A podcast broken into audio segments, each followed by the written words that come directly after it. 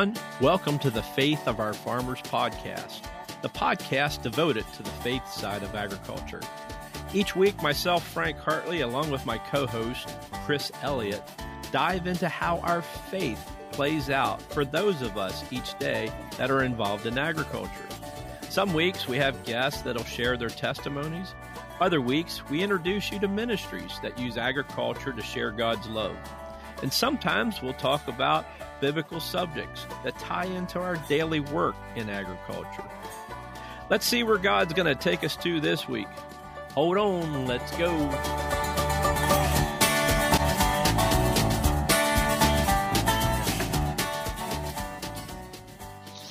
Good evening, Chris Elliott. Well, good evening, Frank. Or maybe I should say uh, Merry Christmas. Merry Christmas, that's for sure. Wow. And this would be um, Christmas Eve Eve. Christmas Eve Eve, yes. It's hard to believe it's Christmas time already. That is for sure. Yeah. That is for sure. So, And Well- it's only 366 days till the next Christmas. till the next Christmas starts again. yep, yep. Oh my! So well, um, everybody, we just wanted to come come here to this uh, today and and record a podcast. We know it has been a while, and um, we are still here. We're still around. Uh, there's been a lot of few changes and few exciting things going on in our lives, but a lot of things going on. a lot of things have been going on that's for sure and so um, what we what i have found is in following different people that do ag particularly ag farmer podcast is a lot of them shut down during the harvest season and stuff because they're busy and they need to focus on that. And so then later in the fall towards winter they get geared back up and start recording again. So Chris and I wanted to just come back on and tell you that yes, we're going to keep doing the podcast. Yes, we have some neat things coming forward, and um, we're glad to get back together. But today we just want to come together and, and say thank you. Thank you for your support of listening to our podcast. Thank you for your support of our Facebook page and, and following that. I continue to get more every day. There's one or two more likes on there, and it keeps adding up and um, we just wanted to kind of reminisce around Christmas and the meaning of it and what it means to us, and um, kind of throw something out there for you. Yeah, well, also, along with that, thank you. I just want to say how I appreciate different people who have contacted me or Frank just with some positive feedback and just said, you know, we really appreciate what you're doing. And sometimes they have some ideas of maybe people to talk to, or maybe we ought to do this or that, or you know something a little different. But but just the general concept of knowing that people are listening and appreciating it really does warm our hearts and encourage us to keep going. Very much so. Very much so. That's for sure. Yeah, well, you know, being Christmas time, I was just kind of wanting to talk a little bit today briefly about Christmas on the farm. And that's always kind of challenging because everybody else, you know, they take a Christmas holiday. Well, not everybody does because Sheetz is open and, you know, all the convenience stores and, and a lot of grocery stores are open and, Yeah. you know, places like that. But, you know, a lot of people just, you know, Christmas comes, they shut down. And, and that's great. I'm not finding any fault or disappointment with the fact that other people get that day off Mm-hmm. and that we don't on the farm. But you know, that's even when I was growing up. You know, we were always challenged with that just because you know we were on a dairy farm. And my my grandfather, who was my father's father, was not a farmer. Uh, he was there was kind of a skip generation there, and he had worked in industry. But when he retired from the industry, he helped on the farm every day. He didn't do the milking, but he'd help with cleaning the stable and bedding the cows and you know that sort of thing. And this is a really big help to my dad for many many years until he was well into his 80s. But um, Christmas came. Of course, we had to do the milking, and so before we could get into the the living room to get under the tree and get the presents out that had magically appeared overnight while we were sleeping, we had to wait until my dad and my grandfather got in from the barn. And of course, that was an incentive for us to get out there and keep things moving and make sure they got back in in good time. But it was always just a, a pretty special time and just part of that family tradition that we would always wait until then to to make sure that everybody was there and together. My grandmother, she would also come then at that time. And then after we were done opening up all the, the presents, then we would sit down and eat breakfast. And we always had oatmeal. And most of my siblings really didn't like oatmeal, yeah. but it's but it was it became the tradition, and they actually asked to have oatmeal on Christmas Day, okay. just because it became a tradition. Uh huh. Okay. It's kind of interesting how some of those things come around like that. it, it, it is, and Chris and I do have to laugh a little bit because our spouses, uh, as most of you have realized by now, we are married to sisters, and oatmeal is a daily part of their meal seven oh, yeah. days a week. So, and I'm um, okay with that. I actually like oatmeal uh, a lot. Uh huh. Yep. Yep, yep. more than you do, Frank. Yeah, more than I do. Maybe I like it once in a while, but yeah, it's just kind of the running running joke. My grand and that that has been passed on to the next generations because now my grandsons uh, when they show up on the farm, you know, whatever time of day that is, some that's various through the day. What'd you have for breakfast? Oatmeal. so, so, now that's what they that's what they have every day. Mom makes them oatmeal. Well, they're going to grow up strong and healthy, Frank. They are doing well at that. I mean, they're they're eating oatmeal. They're working on the farm. They're going to turn out well. Yes, yes, that's for sure. They got they got parents that love them, and they're homeschooled, and just you know they're they're believers and that's just uh, they they're growing up in a great environment. They are, they are, and it definitely definitely feel very blessed to have the opportunity to bring these kids up this way and and so uh, for sure. But yeah. My growing up was different because i didn't grow up on a farm. My dad was a truck driver. And um, other than a couple mm-hmm. couple years that he worked on my uncle's farm uh, there he came off the road for a couple years. And and then we had to wait till chores were done to to have christmas you know. So christmas on the farm didn't mean near as much to me till we got married and had our own children. And and things like that. But it was always the um, we we, we kind of decided or in a earlier on when our kids started getting you know three four five years old that they knew we had to wait that next morning so the night before after we came home from candlelight service on christmas eve you can open one present so they always got to pick one present from under the tree to open up the night before and um, mm-hmm. that that was always exciting for them but um, we were we were also blessed to have some wonderful neighbor friends. Uh, Eric and Ann Nordell, they uh, their family lived up in Boston, so very often over Christmas they would go visit their family up there. So we ended up not only doing our our barn chores, but then we had to go do their barn chores too for their horses and chickens and pigs and stuff. So uh-huh. oftentimes it was we were 11, 11.30 in the morning till we were all done everything eating breakfast.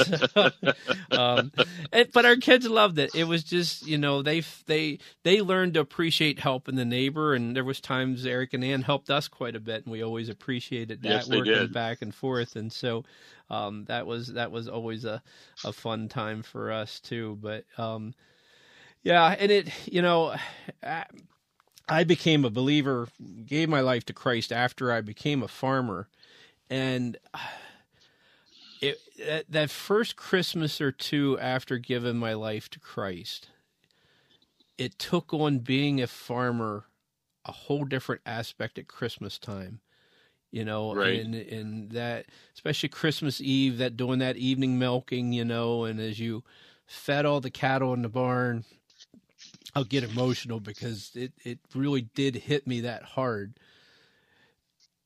Feeding the cattle in the manger and stuff, and then realizing that my Savior was born and laid in a manger in a barn. Yeah, right, exactly. And oh my goodness, did that take on a different meaning for Christmas for mm-hmm. me? And I yeah, couldn't I couldn't understand how people who weren't on a farm could understand that. So. and, and and I guess in a lot of ways they don't fully appreciate that. Right. Right. You know the whole concept of, of Jesus being laid in the hay. Yeah. Yep. That's for sure.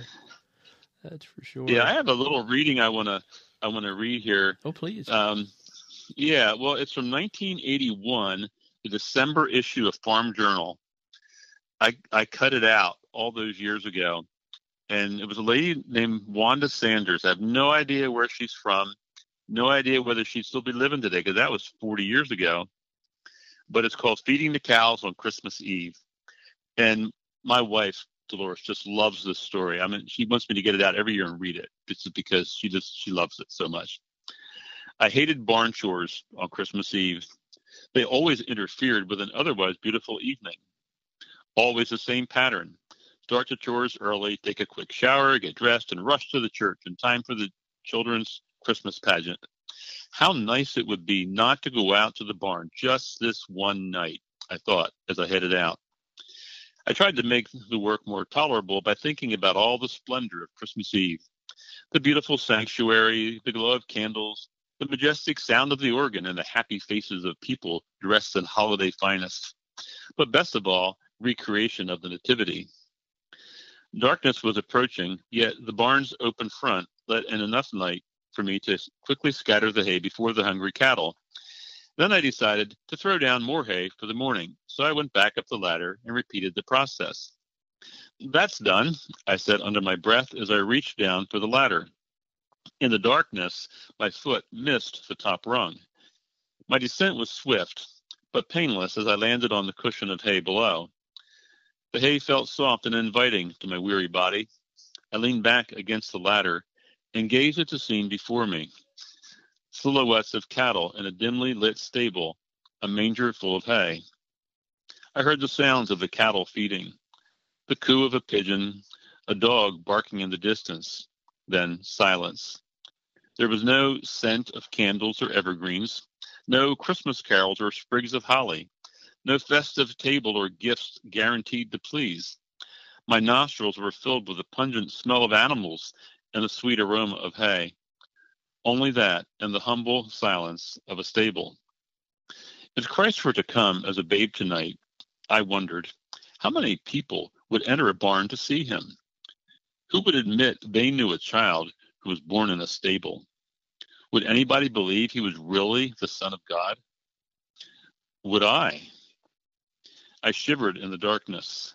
Stars twinkled in the eastern sky. I had hated to come to this lowly barn. Now I hesitated to leave. It's just a kind of a moving, thoughtful story there by Wanda Sanders, whoever she is. God bless her. I, God I, bless I her. that. That's for sure. Oh wow! I, you know what? I've never heard that. Uh, um, wow! And amazingly enough, I didn't know what you were going to say or read. So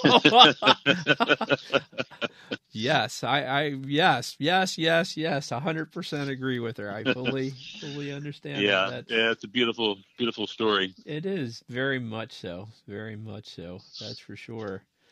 Yes, and and and uh, that's it at Christmas time now. It, it's just that time to count those blessings and how blessed we are. And as we look at this past year, you sit back and you start to say, "Oh, are we really blessed?" As you know, as all these things have gone on, and we look at commodity prices, and we look at input prices, and we look at tragedies with weather and tornadoes and everything else. But God is Yeah. with us you know, and we truly are blessed. And we just, I know for me, I need to take my time of uh, turn off the news and don't read all the social media stuff that's out there and just say, this is this is not about any of this. It's about a savior born in a manger. Well, I think the best way to start your day is, is with your Bible, not Yes. your phone. Yes, we do. I 100% agree with that. 100% agree Uh, with that. yes. That's for sure. Well, maybe in closing here, just to wrap this up today, Frank, we just have a have a Christmas prayer for everyone.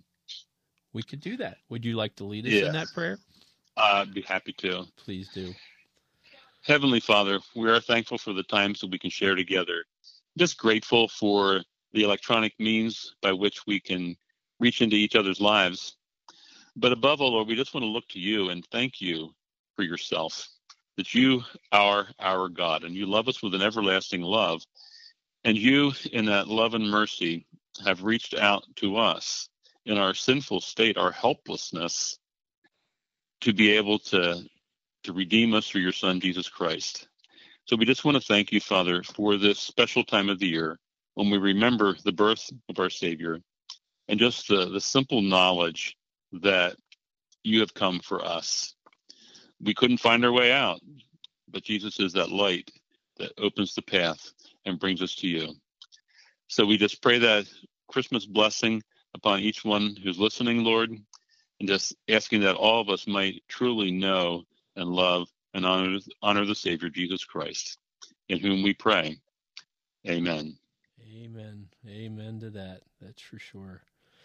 Yes, for sure. So Okay, well, thank you everyone for listening and Merry Christmas to you and Merry Christmas to you, Frank, and your family. and yes, and the same to you and I will I will say the same to all of our listeners. Merry Christmas to you and again we just so heartfeltly thank you for listening to us and uh, following us and we are very excited about some things coming up in the year ahead and we promise we will do another podcast real soon to catch everybody up on where life's taking us and taking our ministry and all that kind of stuff and um, merry christmas Yes, indeed.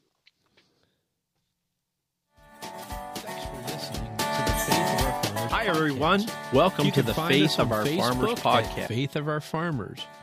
You can find links to this week's podcast on our Facebook page under the podcast section.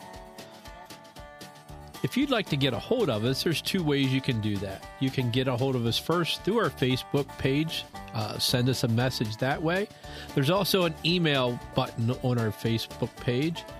You can email us at faithofourfarmers at gmail.com. If you know someone in ag that has a great testimony to share, or if you know of a ministry that combines ministry work along with agriculture work that you'd like us to feature, or if you just have a good topic you'd like us to talk about, please get a hold of us either through Messenger or through our email address. And lastly, and most important, if you're searching out there today and wondering about a, a faith walk with Jesus, may we suggest you go to this website, needhim.org. That's N E D H I M dot O-R-G. On that website, you can find a lot of good information about how to start a walk with Jesus, or if you are currently walking in the faith and have some Jesus and questions, or if you are currently walking in the faith and have some struggles and questions, this website is a great place, great resource to go to. Again, that's nedhim dot org. Thanks a lot, and God bless till we talk next time. See you later.